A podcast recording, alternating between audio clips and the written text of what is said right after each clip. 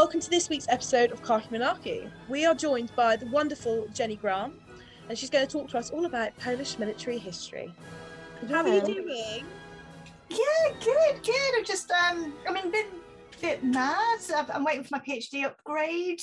Yeah. Um, so we'll see what's what that's kind of the next few weeks. So I'm kind of sort of, you know, you kind of get to the age where you're going, I'm lying to my supervisor, like I'm handing in homework late and making up this no that at all, is there really? So it's um it's fine. And like he follows me on Twitter as well, so you can't do, you know, that that's that's the problem as well. So the, the get away with lying's a big thing, yeah. But like other people, like they go out for drinks with the supervisor, they crash on the floor. Oh, Yeah. That relationship. It's- I know, you think, oh, missed out a bit there. Um, Yeah. never Yeah. too late. Oh, No, they're going well. won't go anywhere, I'll Jenny. Don't him worry. out six months' time. Me and Dan Todman on the rails. You know. Oh, is it Dan, your supervisor? We did not know it was way! a supervisor. I love 'Cause I Dan thinking so much. Dan. Of course. Oh, he's great, isn't he? He is great. Oh, great. do it. Do yeah, it. this is it. We've, we've, we don't have any fun really. We just sort of sit there for the scheduled hour and things. So it's um, Can we No, join get- with get your him drinks with Dan? We'll all have to meet up in London. We'll, we'll go to the big Polish cafe in Twickenham. that Me, you, live Dan. isn't We'll have a great time. That sounds I'd love that. I've had heard it's great fun. Right. Well, Right. should we Brilliant. dive in? Jenny, are you ready? Yeah, I am ready. Yeah. I good. just Wonderful. Amazing. used at the dining room table while I'm dishing up pasta. So you know, my notes are all over it. This is Fine. professional. Don't even worry. No, well, we're, we're- we're the least bit professional on here, but we're just here to chat history. That's, that's, as long as you've got the history, that's the main thing, isn't it? Right. So, Jenny, uh, we always start off is we ask all of our guests, can you summarize your research in 30 seconds? I guess it's your wonderful PhD that you're looking at right now. Yeah. So uh, probably not 30 seconds, but you know, bear with me. Um, so I guess um, what I would say is like Britain and Poland 1940 is like a couple that's kind of met on Tinder. They might have had a couple of dates. And then suddenly they're like one of those crazy couples that decides to sort of go into lockdown together just to see how it works out. And they have to kind of make it work for the next sort of five years. So it's completely different language and culture. Um, so I, I guess that's kind of it's how both the Poles and the Brits both like from the civilian perspective and the military kind of just make this work this, this relationship. Um they're all committed to fighting nazi germany but that's kind of the limits of it. You've got huge amounts of tension in the relationship.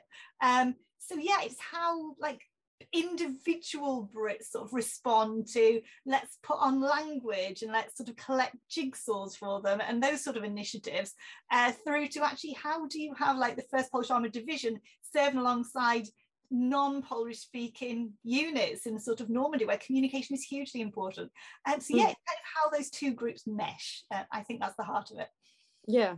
It's, it's so fascinating, and I, I I will I will start by saying I've been very excited for this episode. So I grew up near RAF Northolt, um, drove past the Polish War Memorial every day. There's lots of Polish labourers near me, kind of Ruislip area. Um, saw so many like remember the 303 stickers because of Northolt.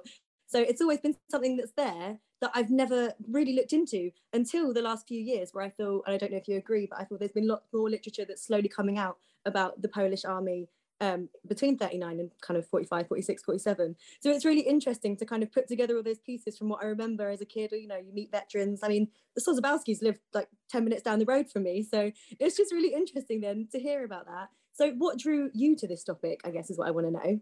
What got you interested in this Polish history?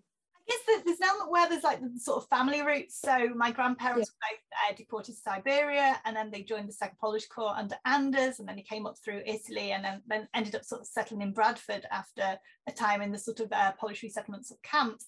Um, so there's that kind of sympathy for the Polish story, and uh, why isn't this being told a little bit more? Mm. Um, but I'll admit, sort of, you know, when I was doing history at university, even in my masters, I didn't focus on the Polish war effort. And I guess there's another where, um, oh, how do I say? It's kind of, I'm, I'm quite an optimistic person. There's so much horror in the Polish story. Yeah. You've got, you know, your millions of Poles deported to Germany, uh, to the USSR. Uh, you've got those, you know, sort of killed um, in the context of the, the Holocaust.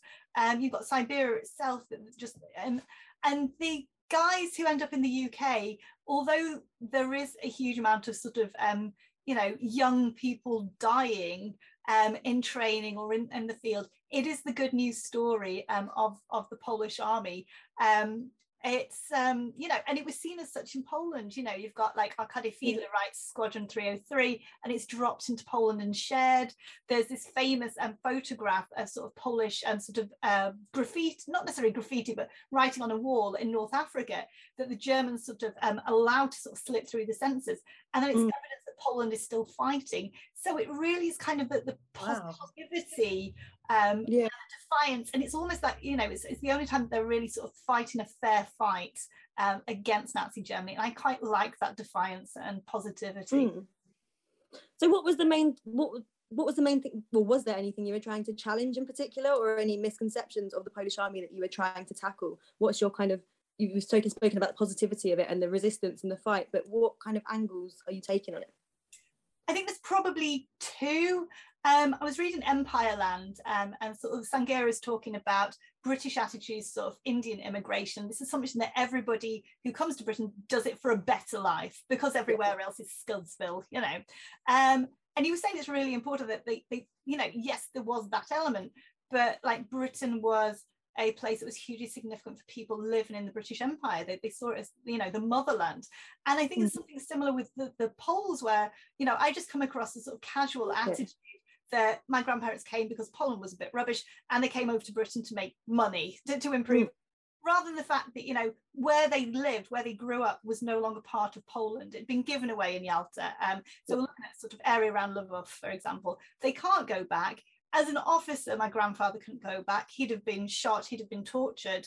Um, so, you know, they make the best of it and they do it with a huge amount of dignity. And, you know, they start with absolutely nothing, no, no English, um, no sort of real transferable skills um, and sort of rebuild that. And that's kind of that story of the Polish community. It's, it's not about sort of mo- immigration for a better life, they had no other choice. I think that story, I think, really needs to be appreciated by yeah. British.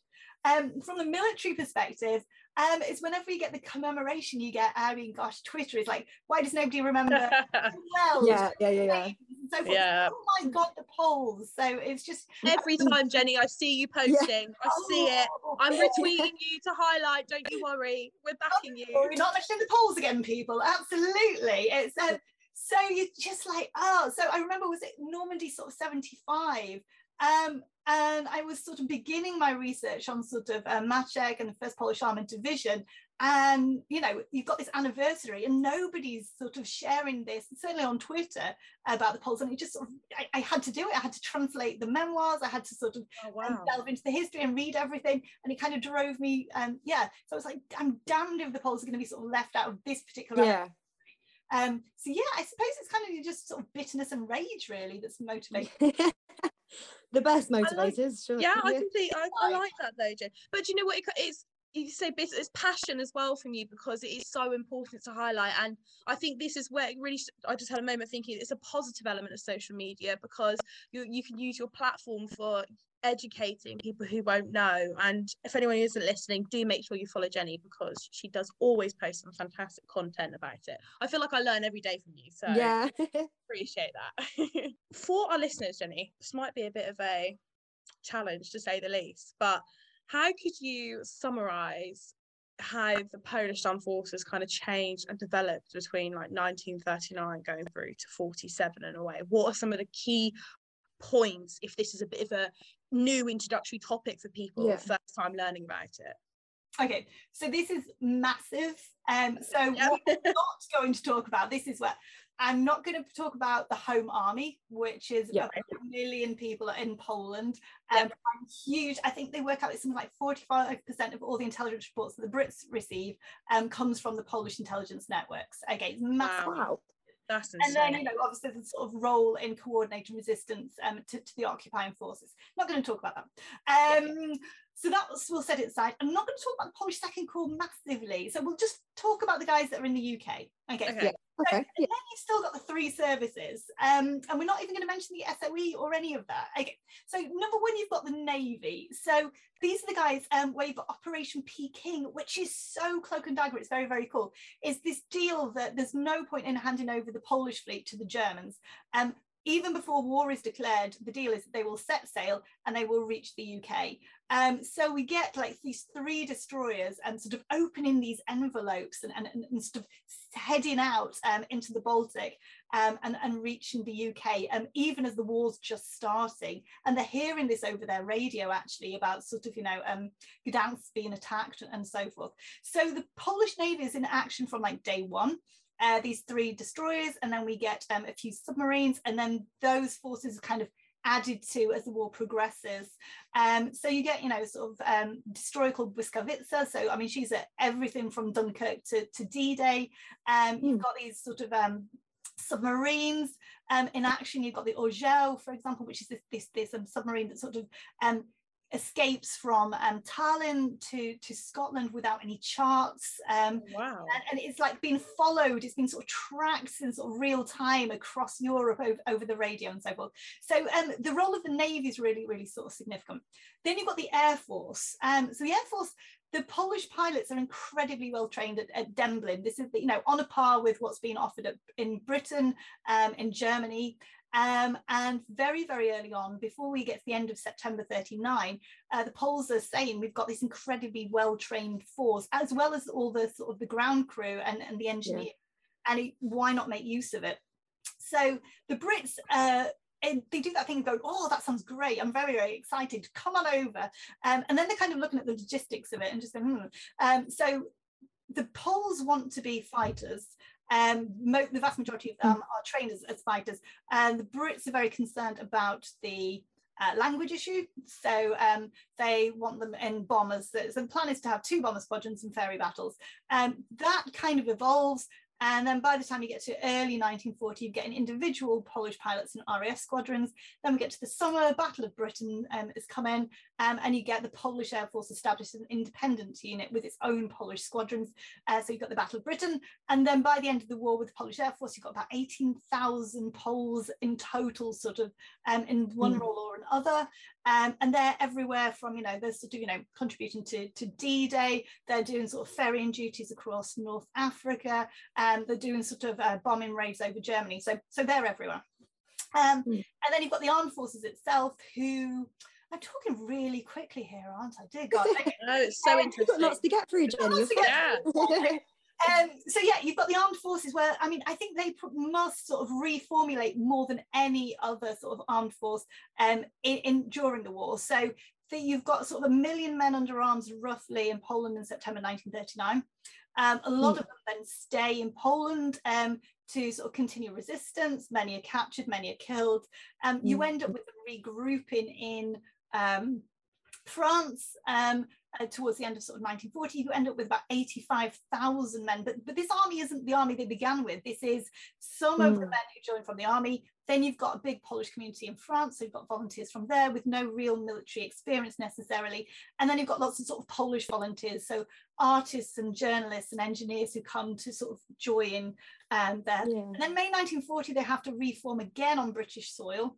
Um, and then that begins to formalize and stabilize. So you get the formation of the 1st Polish Armored Division, uh, you get the Independent Parachute Brigade under Sosabowski, um, and then they sort of take the, the war into 1944.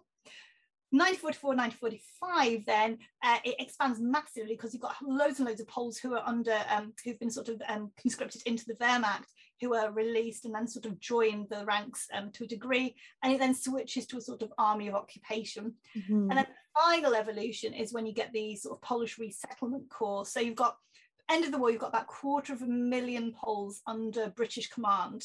Um. About half of them don't want to go back to Poland or can't go back to Poland. Um, and the British in this scenario, what do you do with these people? And there's a degree of pressure. Of, a lot of them are in Italy. Um, Stalin's getting a little bit iffy that they're on the sort of border with Albania. Could we maybe sort of move them as well? So it, they can't stay mm. in Italy, though many would have liked to. My grandma would have loved it. She loved it. Oh, I mean, yeah. Live stream. Um, worst yeah. places to stay, isn't it? Yeah. Like... now we're in Bradford. Brilliant, you know. so um, so yeah, they're, they're brought over, um, and it's basically the Polish settlement Corps is this massive experiment on how do you basically integrate um, the, these foreigners who don't, for the most part, have English um, into sort of a civilian context, particularly when you've got all the pressures of, you know, Mm. mobilizing the British soldiers, you've got all the pressures on things like accommodation, for example, there's a shortage of housing and so forth. Um, so yeah, so then you get the Polish Settlement Corps, which exists for about two years, and then it's wound up. And at that point, it's expected that everybody's found a job in civilian life, or quite a lot then sort of emigrate to sort of Canada, America, um, Argentina, and so forth. So yeah, it's, it's huge. Wow. It, it doesn't stay still. And so uh, thank you for bearing with me with that and not sort of drooling with boredom, but there's just No. too much to it. It's just um huge. Yeah. No, I really- say- oh, no, go on, Liv. I was, I was just going to say it's really interesting hearing that perspective of the involvement from Navy, Air, and Army. You know, because you sometimes I think traditionally, if you think about military history, will kind of go straight for the Army. So it's really Yeah. nice to hear that kind of how the impact of the Poles across all three. Yeah. well.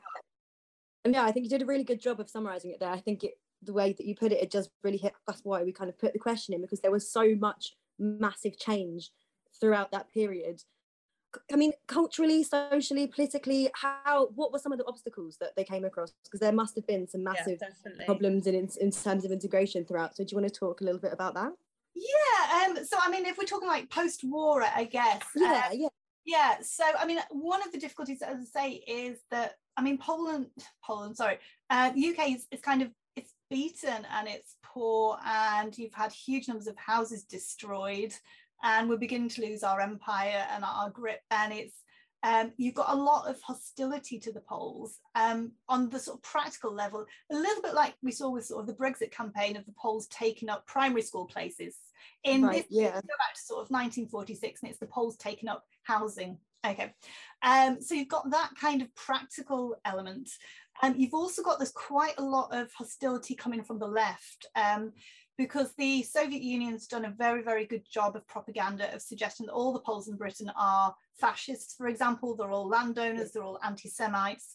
Um, and that's picked up rather uncritically by a lot of sort of trade unions, by quite a lot of people on the, the Labour Party, who obviously come into power in 1945. Um, so you've got hostility on those grounds. You've got things like um, I was reading yesterday, sort of casual reference to the fact that like half of the Poles had sort of served on, in the Wehrmacht. Um, um, you know, they'd been conscripted and their families were at risk if they deserted and so forth. But but nonetheless, so you've got all of this sort of um, sort of pressures. So actually, all 1940 is a beautiful place. You know, the Poles arrive and they're welcomed, and it's a really, really Yeah. quite sweet period.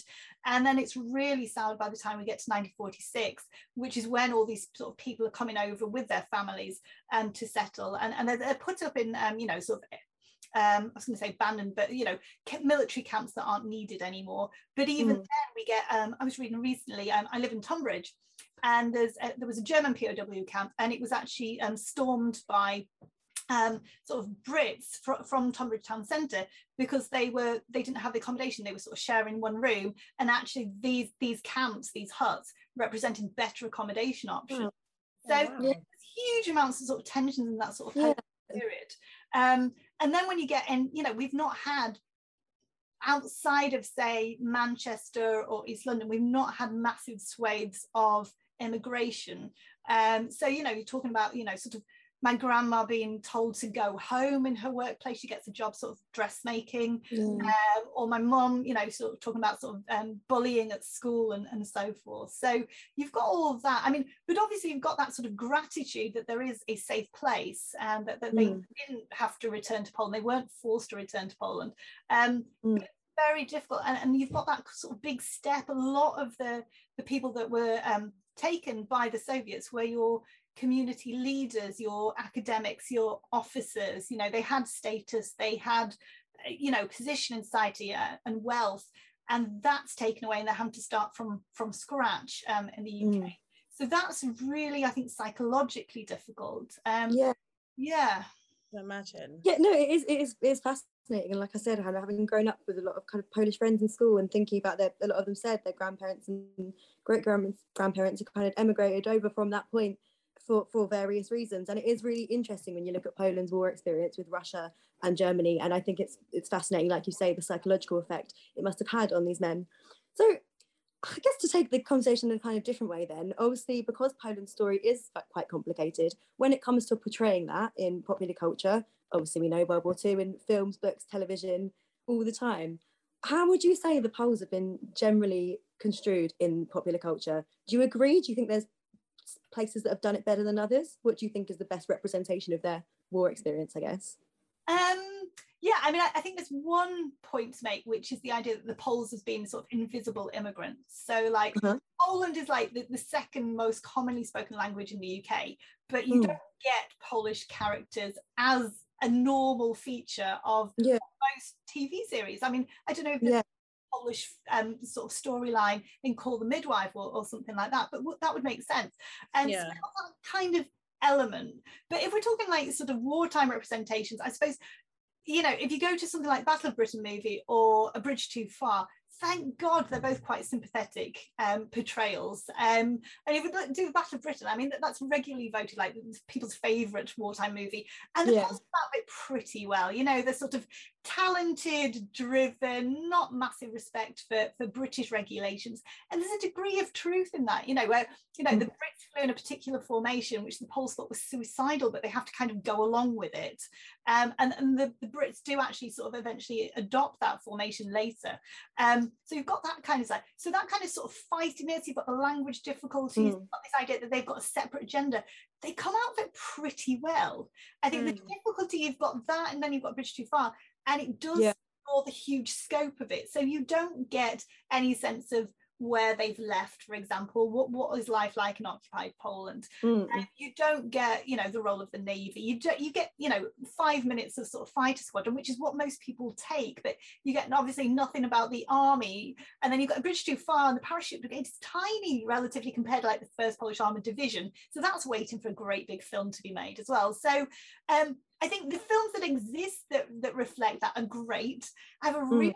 Problem with Hurricane. I mean, I love the lead character. I thought it was brilliant. I was going to ask about that because I, yeah, I thought it was really good in some parts, but then I was like, oh, I, I, don't know. Did you think it was the portrayal of some of the characters within the po- the Polish squadron? Um, what, was, what was your what was your issue with it? I honestly, I, I, was really annoyed with the final bits um, where they're talking about the Polish resettlement corps and them deporting yeah. Poles back, and like the rest of the film was fine, and just yeah, you read would would suggest that just wasn't true. So that bit drove me mad. The actual. Yeah. Um, you know, sort of the dog fights, the characters, the sort of tension between, you know, the Brits were seen as pretty sort of mm. restrained. There is a sort of class element to it, and then yeah cultural element. Um, I know sort of Zamoyski talks about um, um, he's talking about you know if a Pole doesn't return and and you know the Poles would get together and and they, they would cry together and, and so forth and the British wouldn't to the same degree. Um mm. so got that sort of really basic sort of cultural element as well. So um found it it was interesting sorry to interrupt you but from a masculinity perspective i thought that was something that was interesting to watch um, um play out in hurricane. But with the um the scene in the pub where i'm thinking about the polish man asking the woman to dance and then getting in a fight with the english soldier was was that a thing? Where did the english soldiers feel threatened by the poles in terms oh, of God, you're yeah. more masculine you're more macho than us yeah, I mean, I am assured that basically where women and beer are involved, soldiers will fight of any um, yeah, I mean, you've got so many cases of, you know, actually sort of um, British soldiers sort of impersonating Poles, for example, to, to get drinks. Um, really? Wow. Kind of, um, I mean, there's one where they take it as a massive fraud case, um, and he actually pretends to be a Polish airman for like a number of months to get money out of this this, this woman and her mother and so forth. It's very exciting. But the Poles themselves they kind of reflect there's a lot of hostility that arises from it. And um, there's sort of yeah. reaction on the part of quite a lot of men uh, British men about them coming over here taking our women and, and so forth. Um, but they are successful with women. Um, mm. and you know, there's this book, um, Polish Invasion, um, by um, Pruszyński, and he actually sort of spends a chapter talking about what, why are we, why are we doing so well here? And he's saying it's, it's not even just that we're foreign. So he looks at like the Norwegians, so we're doing okay, for example, wow. and but nowhere compared to, to the Poles. And I think some of it is I don't know. I want to delve into it more because I don't think it's mm. looked at as a sort of a comedy element, and yeah. what exactly is the appeal? And a lot of it's the formality and this sort of the etiquette. Uh, they, they dance, they kiss hands. There's that kind of vulnerability of sort of communicating another language. And Oza Zamoyski um, makes this really interesting point, which is actually if you don't have a common language, everything's a lot more straightforward in a relationship because you don't have that small talk. So it's, you know, you and me, cinema, five o'clock, and um, that's your date. You don't really need to impress more. And then everything that follows is a little bit more straightforward. You and me kiss and, and so forth. And, and, and so, mm. so you've got that. And then I think there is this sort of the romanticism that, you know, these are exiled soldiers, you know, yeah. family. There's that sort of vulnerability and all of the issues of kind of honor and, and and so forth so yeah i think there's quite a lot to sort of unpick there outside mm, of the yeah. element but it definitely is is a, a feature um lots mm. of women remember that the Poles could dance, for example, um, or they sort of, you know, wear eau de cologne, which, you know, your average Brit wouldn't and so forth. So it's, yeah, yeah. Just when you when you said just then about the, the, the kiss hands and stuff, that's still quite. I remember uh, probably last year or something. You know, whenever we were allowed back in pubs for the first time in Uxbridge, I was outside and I was chatting to two guys. Turns out they were Polish. We ended up talking. Weirdly, I mean, this is the kind of weird conversation I get in when I'm drunk at the pub on a night out and I get chatting to people. and somehow we end up chatting about history. But they, I remember one of them at the end of the conversation, one of them hugged me and the other one kissed my hand and said, Thank you for talking to us about this. No one's ever just known, well, A, known that much, or B, thought to strike up a conversation about it. And it was one of those moments that I look back and I think that was really sweet and they were really lovely. And it is nice now, like you said, that Polish history is coming out. And I, I think back to those two guys and I think, oh, I hope they're, you know, pleased that their history that they're clearly so passionate about is all coming out now. So, oh, yeah. It's been fascinating.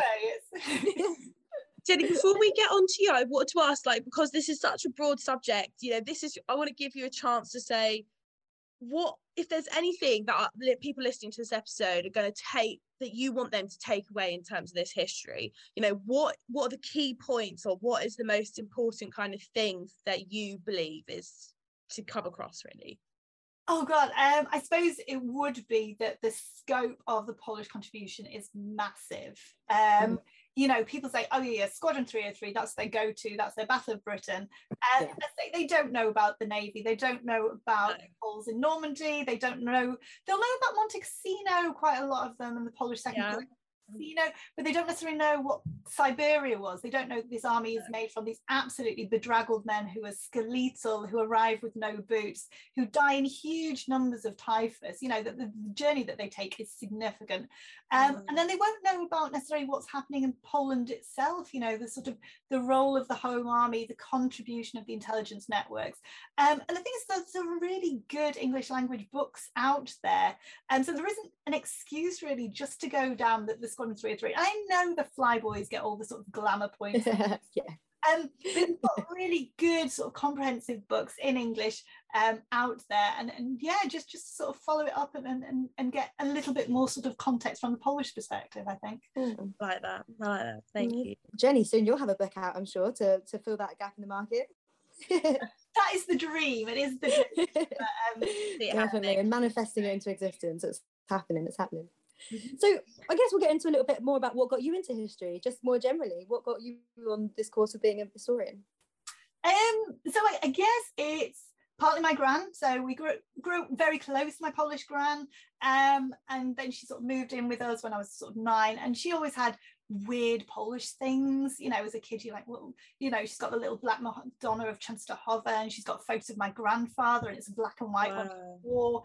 Um, and you've got all of that. And then you know she just tells really inappropriate stories because that's how she was. I mean, like amounts of death but oh god the number of sort of RAF ghost stories she'd tell me like I'm age six. You think really? Thank you. Um, so you've got that. And she talked about her childhood. So you know she grew up basically her, her father was um, an estate manager. They grew lived in the sort of forest. They had like you know pet pigs pet dogs. They sort of cycled to school. They swam in lakes. I mean it was it was a very sort of idyllic childhood um, and then we've got all these sort of relatives. So, like at Christmas, you'd call people in Poland and France and Australia, and he, I never quite knew how it knitted together. So, there's that side.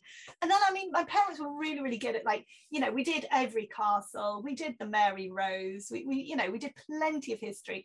And I also just loved reading. So, like Rosemary Sutcliff, um, you know, sort of um, Eagle of the Ninth, absolutely favourite book. Mm. Um, And you know, we went up to Hadrian's Wall, and I guess if I'd been to a school that did maybe sort of Latin, I, would have gone down more of the sort of the classics route, the ancient history route, because I really, really loved that element of it. And um, so I guess it was all of those. Um, so yeah, yeah, I mean, I remember I had oh interview for Oxford, darling, and oh.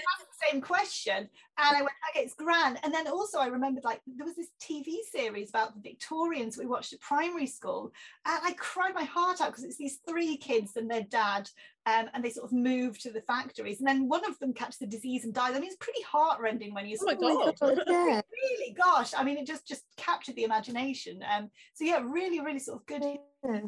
I, I wonder how many how many historians they are today that have like their parents in the National Trust to thank for their yeah for their definitely because that is so true getting taken to castles we hear that a lot don't we staple part of British childhood isn't it yeah oh we're lucky yeah. so Jenny if you could bust any historical myth what would it be I like it. yeah we like this one oh um what pisses you off yeah I don't know I think it's probably very similar to the myth busting one I did earlier so I'm kind of a little yeah bit one. Yeah, yeah. Oh yeah, that's fine. Put that as a heading, and I've got nothing to say. So you know, yeah, yeah that's right. It strikes me if that's okay.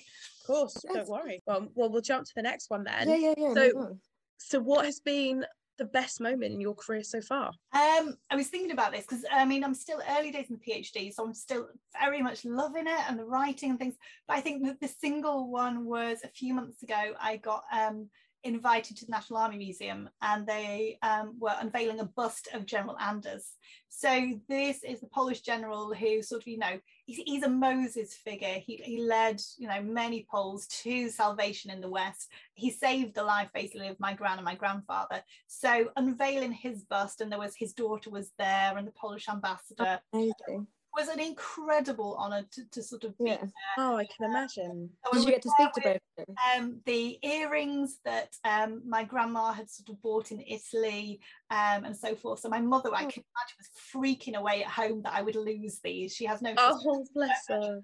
Um, and it was just such a, a, lovely, lovely moment to sort of, you know, and I actually got to speak to sort of Anna Anders and sort of express my gratitude, which I know is a bit fangirl, but you know. No. I was going to say, did you get to speak to the daughter? That's amazing. I bet that was so lovely. Really. So, I mean, yeah, that was incredible. Um, yeah. Oh, amazing. I like that. That's be, lovely. I'm sure there'll be many more in- incredible moments to come when you've yep. passed the PhD beyond that. Yeah. Well, then, I guess it's time for our fun round then, finishing things off. We love this round. We love to have a bit of fun here. So, Jenny, not just Polish history, you can go wherever you like. Who's your favourite figure in all of history? Um, I was a little bit torn. I kind of like slightly assertive chunky men. So I've got two. Uh, number one, I was going to go for Danton, um, Jean-Jacques Danton, who's a sort of uh, leader of the French Revolution, and um, yeah incredibly inspirational. He sort of musters the sort of um, military defense and sort of he's just a very rallying, charismatic character. One of my favorite ever books is um, Hilary Mantel. She does a book called A Place of Greater Safety um, about yeah. the French Revolution, which is men's book uh, and it's also huge and incredibly detailed. And but I love it, love it, love it. Um, and the character that she creates for Danton is, is just absolutely fabulous. So that's one um, of my sort of. I was very much an 18th century historian until about sort of six. Oh wow! Okay. So I did my, my my dissertation was on sort of 18th century, it was about sort of Anglo-Russian relations and then so forth. So yeah, 18th century all over it. Mm. Um, I, I, I'm going to go with with um, General Maczek because you know I, I have to. Um, I mean. Yeah. I mean, he's, you know, commander of the 1st Polish Armored Division. He's just such a goddamn solid father figure and he's decent, yeah. honourable, and he's just so goddamn brave and principled. And he's just like absolutely everything you want and, and sort of you know i see him more of a sort of grandfather figure really at this point yeah. but you know he's just so inspirational and dignified with everything that's kind of thrown at him and his men absolutely love him and then you know and it, it's just he lives so goddamn long. He lives till 1994. He's 102 when he dies. You know, he li- spends more of his life in exile um, than in Poland itself um, and he's just such a yeah just a decent man and it's not often that hmm. you come across that entirely in history so yeah no not at all i like that it's a well, great option. the, decent, the not decent well not men people who is your least favorite figure in all of history yeah that's going to be stalin isn't it so yeah yeah yeah yeah, yeah. yeah. mean, Yeah. I've said, yeah, that's pretty Yeah. self-explanatory. That one. I'm relatively lefty myself, but I really think the spectrum should stop at, you know, universal education and the NHS. And I think, you know, anything Yeah. that involves, you know, sort of deporting families entirely uh, to Siberia and sort of, you know, mass death is, is probably a bad ideology. Yeah, Yeah. completely. Um, Yeah. So, you know, yeah, he, he hurt my family. We're only really just kind of recovering from it, which sounds really dramatic. Mm. Yeah, when you kind of start with Yeah. nothing, that's actually a big deal. It ripples on through the generations. Mm. Um, so yeah, the the you know sheer amount of suffering that man inflicted on Eastern Europe. You know, Second World War doesn't end in 1945 in Eastern Europe. No. It goes on until 1990, and Yeah. he, he's responsible for that. So yeah, Would- room one. Jenny, why? Sorry, why? Could you expand upon that just out of it if you want to? Like, what impact did he have? You know, on your family and stuff, like you just said. Um, Only if you want to. You don't have to. you Yeah. know. I mean, it's, it's kind of what's of things. So, I mean, most people I don't think grow up sort of, you know, at the age of six, knowing, right, you might one day have somebody come to the door and you've got an hour to pack things and then you'll never see your home again. So you've kind of got that, and it's still sort of third generation. And I know you get lots of that sort of in the Jewish community as well, that Yeah. could be taken from you. Um, how do you cope? And that sort of provisional approach to life that nothing is Yeah. I mean, you've got really Mm. basic things, you know, like um, you know, they, they my grandparents started with literally nothing. You know, they, they had their sort of army salary and then they took jobs in in the mills. Now, had the war not happened, you know, okay, yes, we can get into counterfactuals. You know, my parents would clearly never have Yeah. met so forth. Yeah. My grandparents would probably have never have met. Um, but you know, you just think it would have been a very different life, you know, and it's just, you know, you sort of a you know, you're starting from the bottom effectively from language, from social status, from all the sort of, you know, networks and connections that help people get through life. You don't really have that. So um Mm. yeah, it kind of it, it, it does ripple. And then, you know, there's elements, I mean, it's, it's really sort of basic stuff like my gran uh, died recently, she, she had dementia and she was going back to Siberia, you know, she Wow. enclosed in a home and she saw that as being in captivity um, and you know sort of the doctor would come and she would sort of lie to him and she'd hide things in her uh, her suitcase and, and, and things and, and just yeah she was on alert all the time. So yeah i did you know and that was months ago. Um so yeah it, it's still a ripple. So when people talk about why are people so fascinated about the second world war it's because for lots of people it really has Still here. sense Yeah, Yeah. Absolutely. Oh, wow. That is fascinating. That's fascinating. Yeah. Thank you, Right. Jenny. Yeah, thank you for talking about that. So our next question then would be if you were going to take three figures from history on a road trip, who would you take? Um, I've been doing teaching the Contagious Diseases Act with my students, which is very, very cool. And Yeah. I've come across Harriet Martineau, um, who is Oh. the coolest of women. She's Yeah. just educated and poised, and she's written everything, and she just she knows it all. I mean, she, she's just fascinating, fascinating woman. Um, I think my second character would be Louis the Sixteenth because I feel really sorry for him Okay. Yeah. so much. Like, I mean, he'd have been happy doing his little bit of clockwork tinkering. He's the worst. um, Oh, just being executed, and he does such a terrible job of it all. Um, so yeah, let's just give him a nice night out. I think. Bring him along to the sympathy. Yeah, I like that. I like that. And then I think my third one would be General Sikorski, partly because it'd be really helpful for my PhD to like just talk to him. Yeah, fair. That's, that's a chapter in itself. But yeah, I'd, I'd really like to sort of talk to him about um, the stresses that he's under, the different sort of forces that he's trying to balance, and his kind of understanding of this sort of outcome for the Poles. I, I just think um, I don't know how the three of them would get on, but I'm doing this from a selfish perspective. Is I'd just like to meet. them. Yeah, fair. Hope for the best. It's fine. Uh, we'll do vodka shots to start with, and we'll see how it goes. I think. I like that. I like that. Yeah. Final question then: If you could go back in time for one day, where and when would you go? Um, so again, as I say, I live in Tonbridge, which um, would in 1940 have been, you know, the centre stage for the Battle of Britain. Okay, so I remember years ago reading a book called Boy in the Blitz, um, and it's about this young teenage boy. And you know, obviously, the Battle of Britain it, it occurs during the summer holidays for the most part. So he and his mate would sort of cycle over, and they'd find a sort of hillside, and they watch the dog fights. Um, and you've got you know it, it, it, was huge you know you sort of you know kids during summer holidays would just go and sit in their back gardens and watch this unfurling and you've got things like um, i was reading about the tractors and because you didn't know whether you were going to get strafed um, by a fighter plane you would have tractors going in parallel mm. you couldn't hear the engines of a plane over the tractor engines so they'd then signal to each other so you know this was very much wow. ground zero for all of this so i'd absolutely love to be at the heart of, of all of that. Okay, mm. you know, August 1940. And 1940 is like my spiritual home. As I say, it's, yeah. it's going well with the Brits and the Poles. Yeah. Um, it's, it's a really sort of not a good moment. It's the Second World War, but you know, it's yeah. really it's a fascinating year to look at. I agree. I think 1940 yeah. is probably the top. To live through that would be incredible. Yeah, amazing. Oh, well, wow, thank you Jenny. so much, Jenny. Thank you for coming on and talking to us because it's been so interesting to listen to you. You're so passionate and so knowledgeable. Yeah, I yeah, love it. It's a great episode. So thank you. No, thank yeah, you guys. You. really fun. Yeah, oh, well, we try and be a little bit entertaining. It's the least we can do, dragging our guests on. So. so that was the brilliant Jenny Grant talking to us all about Polish history. We'll be back with another episode next week, but in the meantime, don't forget to like, share, and retweet. You can find us on Twitter at Khaki Malarkey. Until then, this has been Phoebe Style and Olivia Smith, and this is Khaki Malarkey signing off.